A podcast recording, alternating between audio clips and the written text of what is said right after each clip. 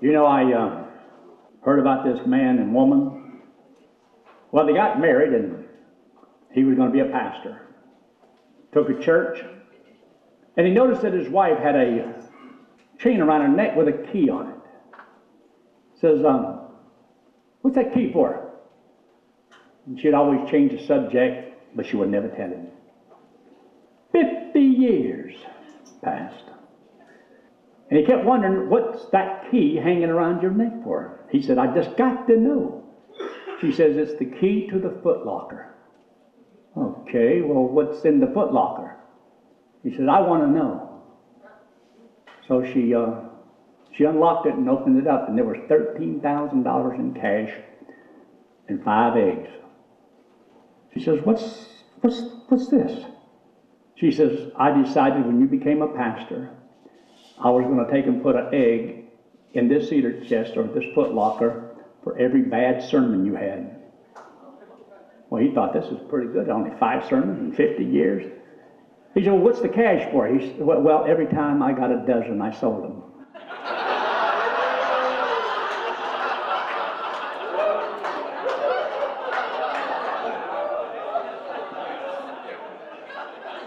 If you have a wife that has a foot locker and she has a key around her neck, there's more than meets the eye. Take your Bible and turn to the book of Psalms, the book of Psalms. Uh, the first psalm uh, deals with the, I believe, the individual, and the second psalm deals with the nation. But you know that a nation, well, is composed of individuals. But in the first psalm, it kind of gives us some ideas about, you know, the believer and how we're supposed to be separated, uh, you know, from the ungodly.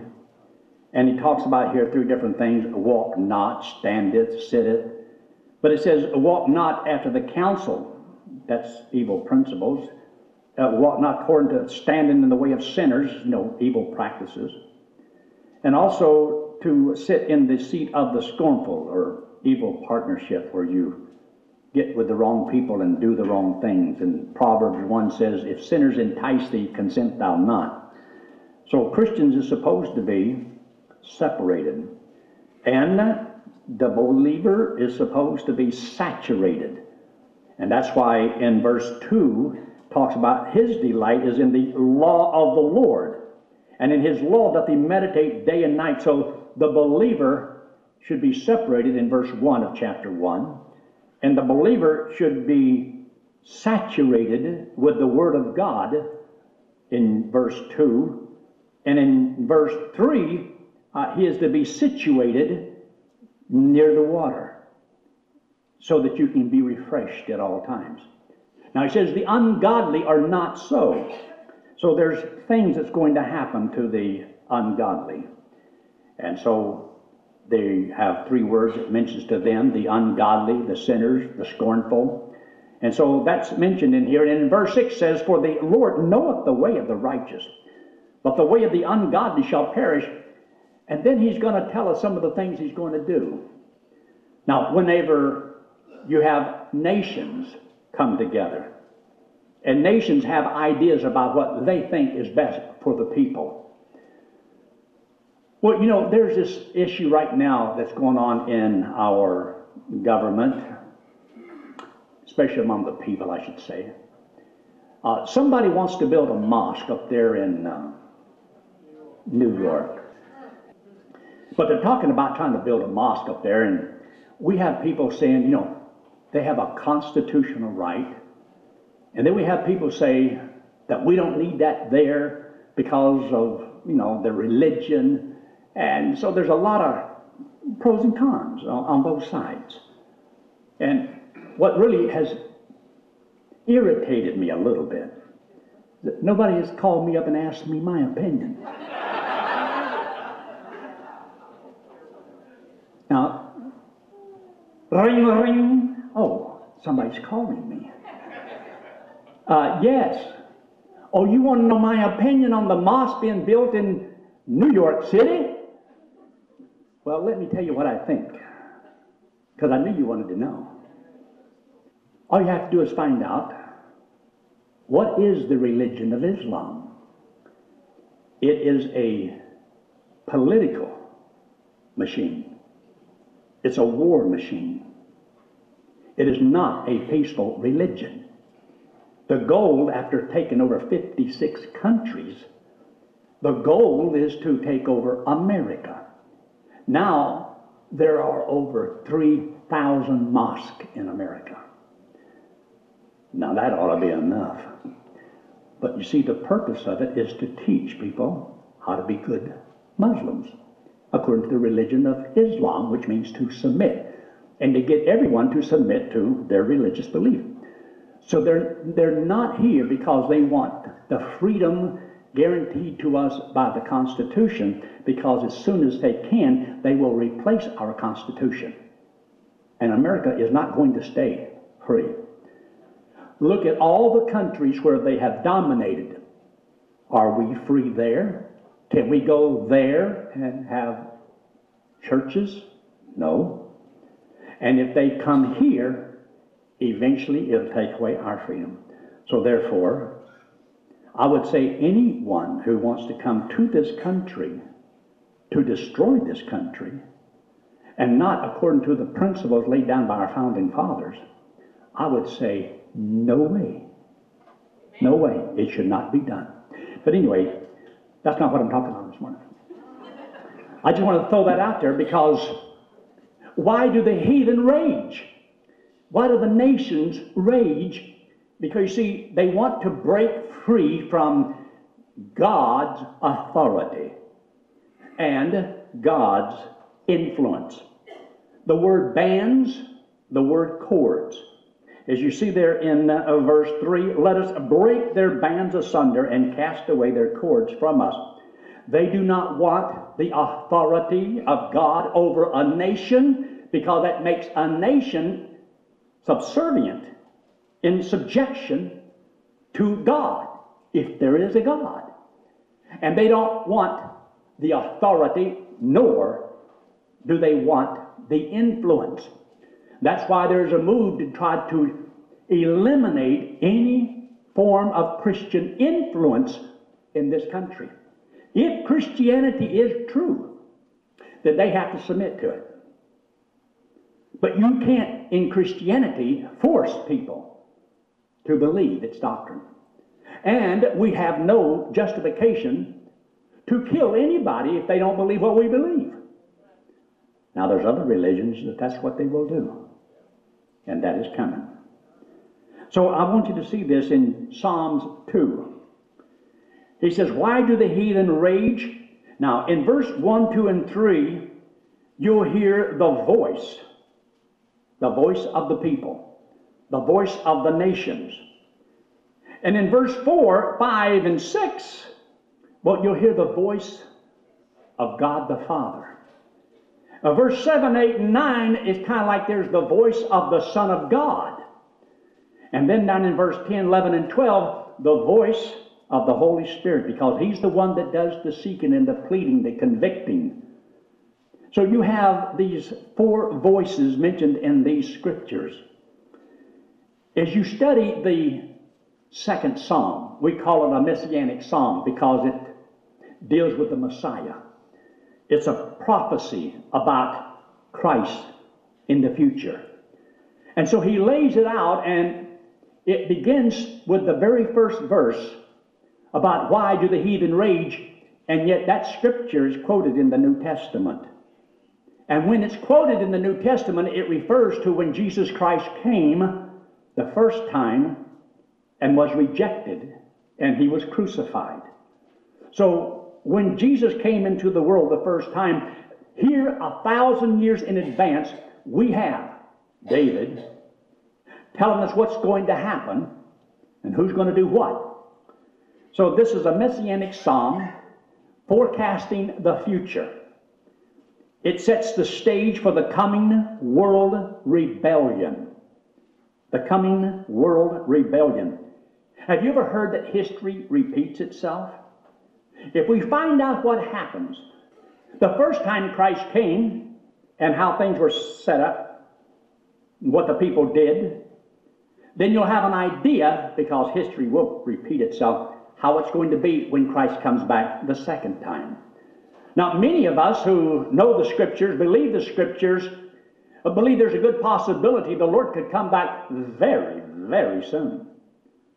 But we don't know the exact day or the hour, but there has to be some similarities because, as I mentioned uh, last week, there were the four feasts for the springtime that were fulfilled when Christ came the first time. Then there are the three feasts in the fall of that Christ, I believe, will fulfill when he comes the second time. The psalm here deals with these two comings. It talks about the first time he comes and the second time that he comes, and the condition of the world when he is crucified. So when it says here, why do the heathen rage and the people imagine a vain thing? When the word imagine, it means they think the wrong thing. They're thinking something, it's wrong, but they make decisions, it's the wrong decision. So if it's the wrong decision, they do the wrong thing. And when it comes to the Lord, they did the wrong thing. So there's people who, even today, who are thinking the wrong thing. They imagine the wrong thing. They believe a lie. The Christians today in America, by many on the left, consider the Christian the biggest threat to America. That's not a joke. And therefore, they're keeping their eyes upon us. They fear us for some reason. Because we don't just automatically swallow everything the government says. We challenge it. We want to know what the Constitution says and what you're doing. If they don't jive, we speak up. We say something about it. And unless you know truth, you can't discern error. And they don't like it when somebody points it out that they're wrong on something.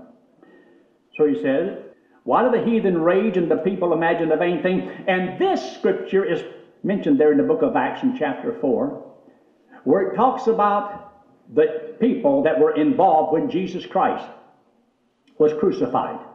It talks about Herod, Pontius Pilate, and the people, the Romans, and why do the heathen? It's talking about them. Because they represented the world at that time. And they imagined something that was not true. And they believed a lie. Because in front of them, they had the only perfect man that's ever lived. And the Bible says in the book of Corinthians, if the princes of this world, if they were so smart, if they were so wise, then why did they crucify the Lord of glory? In other words, maybe they weren't so smart after all. Now, this is going to be hard for you to understand. Government isn't always right. The majority of people are not always right. We're living also at a time in America where I don't believe our government is right. They're not on the right page. That they don't see things, they don't understand things.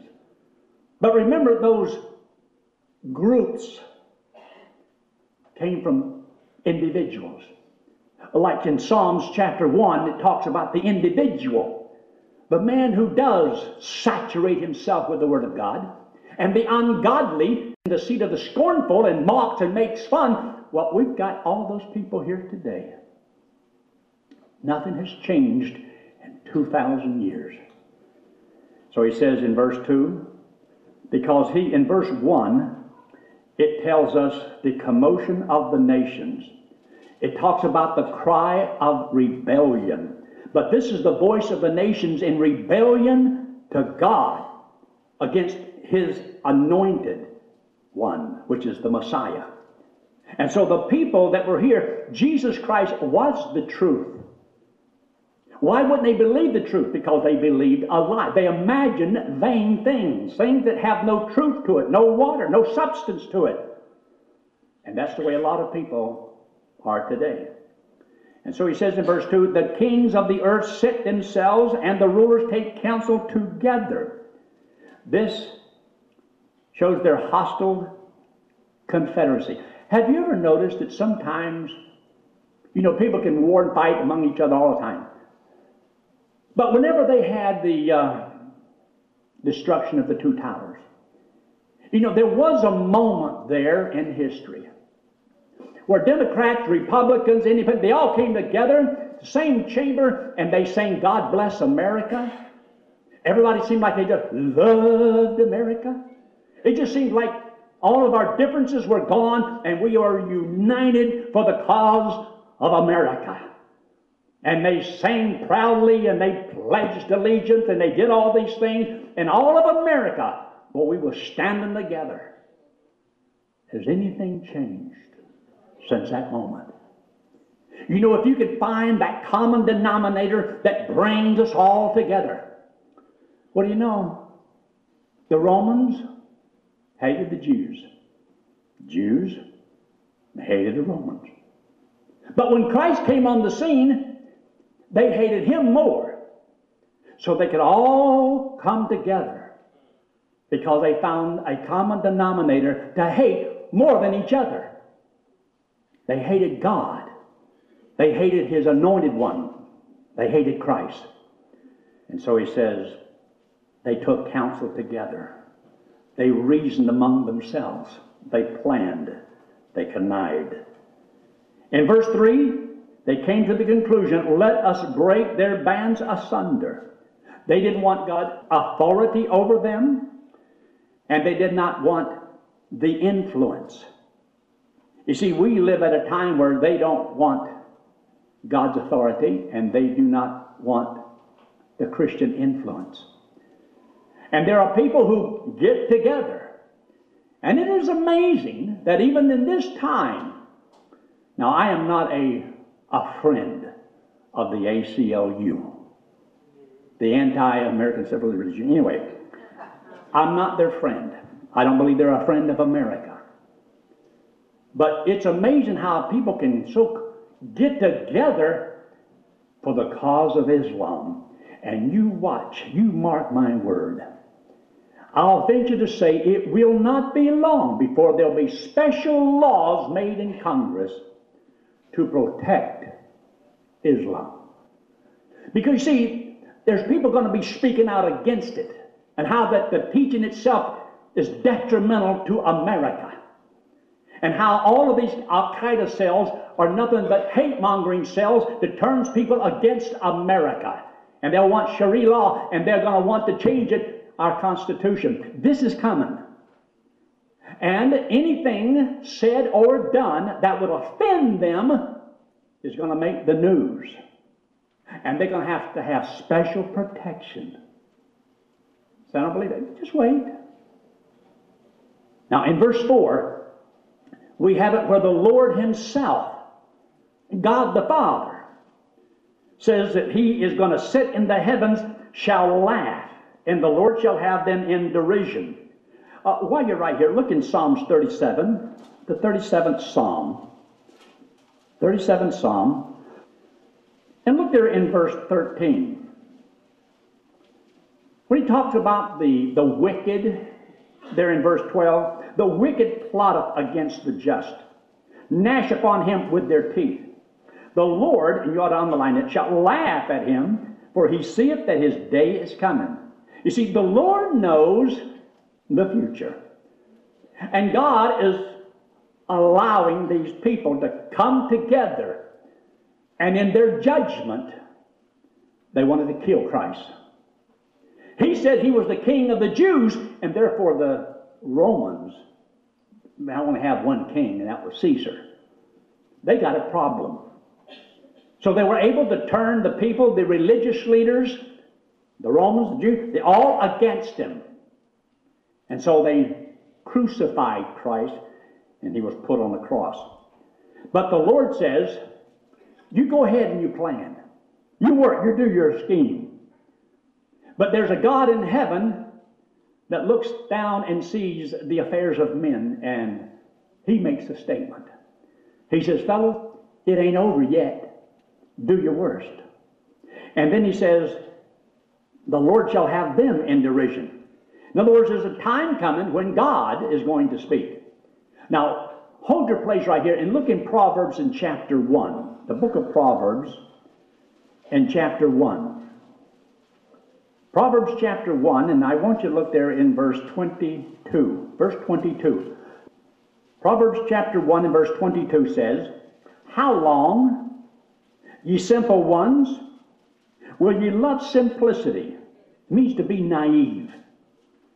And the scorners delight in their scorning, and fools hate knowledge. In other words, but they appear to be bright. They appear to be so wise. They're so intelligent. But in God's eyes, it's just the opposite. You see, there is a God. Jesus Christ is his Son. And he is truth, and he is right, and he's never wrong. A man reveals his wisdom by what he does with God, with Jesus Christ. And there are many fools who mock, make fun of. So he says here in verse 23 Turn you at my reproof. Behold, I will pour out my spirit unto you. I will make known my words unto you. Because, get this, because I have called, and ye have refused. I stretched out my hand, no man regarded. But ye have set it not that means count as nothing all of my counsel and with none of my reproof. Uh, this is God saying, Look, I have sought you. I have sent you prophets. I have sent you the godly men. I have sent you my word. I told you in advance when I would come, how I would come, how I would live. I told you everything in advance, but you wouldn't listen to me. You wouldn't listen. So they did what they wanted to do. God says, I'm going to do what I'm going to do. Now, get what he says. He says in verse 26, I also will laugh at your calamity. I will mock when your fear cometh. When your fear cometh as desolation, and your destruction cometh as a whirlwind, when distress and anguish cometh upon you, then shall they call upon me, but I will not answer. They shall seek me early, but they will not find me. And they that hated knowledge did not choose the fear of the Lord. They would none of my counsel, they despised all my reproof. Therefore shall they eat the fruit of their own way, and they'll reap what they sow. I just threw that in there. I thought you'd appreciate that. Now go back there to the book of Psalms.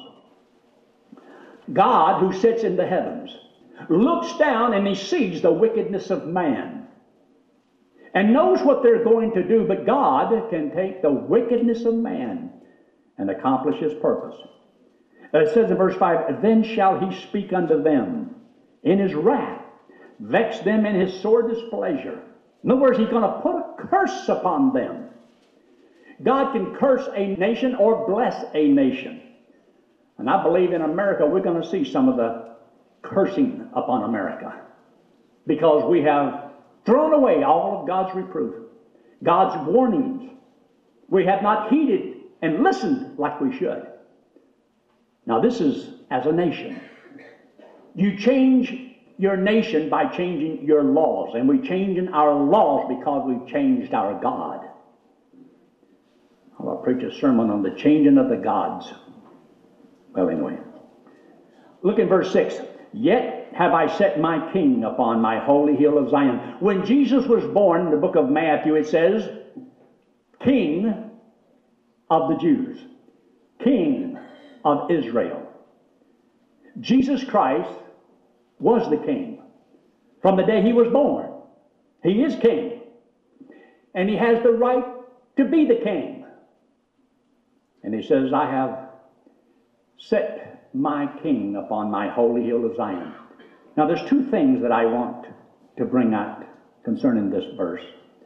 One is whenever Jesus Christ was taken upon Mount Zion, uh, whenever he was up on the mount and crucified. I believe that God has taken the wicked acts and the wicked deeds of the people. When he says in the book of Acts, you have by wicked hands have taken and slain and he says, by the determinate counsel of God Himself, as God looks down through the telescope of time, and God used the deceitfulness and the wickedness, the ungodliness of men, and they rejected His Son and put Him on the cross, that God had determined to use them to accomplish His purpose. And when Christ was on the cross, that God says, like, I, I set my Son upon that hill. I sent Him into this world. Jesus says, A body hast thou prepared me. So Jesus Christ went to the cross. Now, you and I know there's a time coming when he's going to come back to the earth, and he's coming back. And his feet's going to touch upon the mountain. It's going to cleave in the mist. So he came twice. When he came into this world and was crucified. And then he's coming back again. But I want you to see this. I believe you have here mm, perhaps the voice of the Lord Himself, Jesus Christ. Because look what He says in verse 7 I will declare the decree, the Lord, L O R D, Jehovah, the Father, has said unto me, the Son, because He said, Thou art my Son, this day have I begotten thee. Now, in the book of Acts, it will show you that this scripture refers to when Jesus Christ came back from the dead. We often read that verse, John 3:16, for God so loved the world that he gave his only begotten Son, his only begotten Son.